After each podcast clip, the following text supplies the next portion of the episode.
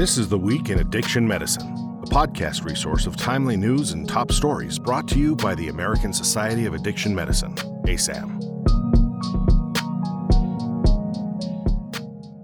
Today is Tuesday, May 31st, and I'm Claire Rasmussen. Our lead story this week is in Cell Press and is titled Getting to the Heart of Cannabis Health Risks. The study finds that inflammatory markers in the body increase after use of a single marijuana joint. The study also finds links between THC induced vascular inflammation, endothelial dysfunction, cellular oxidative stress, and atherosclerosis. The study found that genistein can antagonize the negative effects of THC, an exciting finding given that genistein is already commonly consumed in soy dietary products. Next is a study in Nature Medicine titled Electronic Cigarettes versus Nicotine Patches for Smoking Cessation in Pregnancy pregnant smokers were randomized to use either nicotine replacement therapy with patches or e cigarettes for smoking cessation. The primary outcome was validated prolonged quit rates at the end of pregnancy, and the results were 4.4% for patches and 6.8% for e cigarettes. Low birth weight was less common with e cigarette use.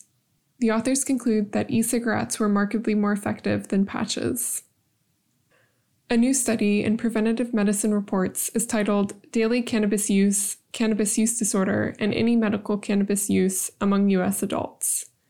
In this study, the authors used the National Survey on Drug Use and Health to examine medical and daily use of cannabis across the intersections of racial, ethnic, and sexual minorities. The authors found that sexual minorities were more likely to have medical and daily use, as well as cannabis use disorder, than their heterosexual counterparts within each racial and ethnic group. In addition, the authors found that in states with medical cannabis laws, daily cannabis use was higher across all intersectional groups. Our next article in the American Journal of Psychiatry is titled Effective AXS-05 in Major Depressive Disorder. This trial assessed the efficacy and safety of AXS-05 in the treatment of major depressive disorder. In patients with major depression, AXS-05 significantly improved depressive symptoms compared with bupropion and was generally well tolerated. The most common adverse effects were dizziness, nausea, dry mouth, decreased appetite, and anxiety. Next, we have a study in JAMA Network titled Mental Health and Substance Use Among Homeless Adolescents in the U.S. This study evaluated mental health and substance use outcomes among homeless and non homeless adolescents in 2019.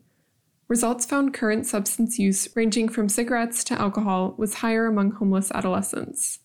Lifetime cocaine use was significantly higher among homeless adolescents, as were methamphetamine, heroin, ecstasy, and injection drug use adolescents experience worse mental health outcomes, including depression and suicidality, and struggle with more substance use disorders than their counterparts. A new study in the New England Journal of Medicine is titled The Importance of Federal Action Supporting Overdose Prevention Centers.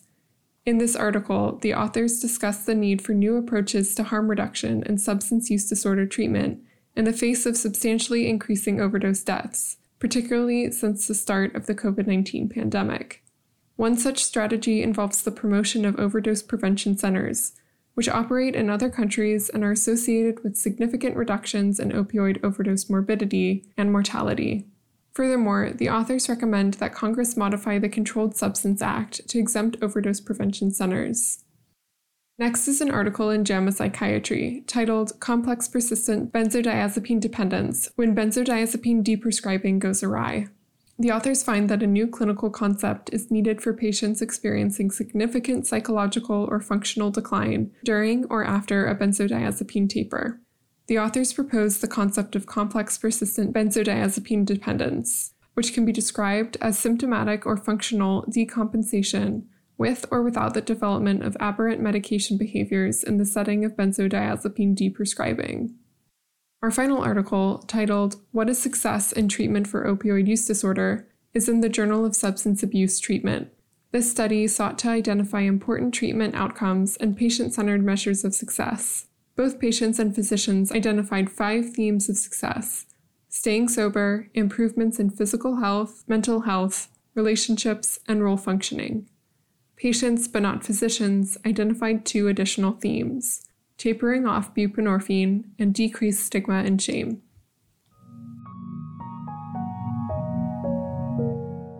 This concludes today's episode of This Week in Addiction Medicine. Remember to subscribe to the ASAM Weekly for more exclusive content and our editor's commentary, delivered every Tuesday.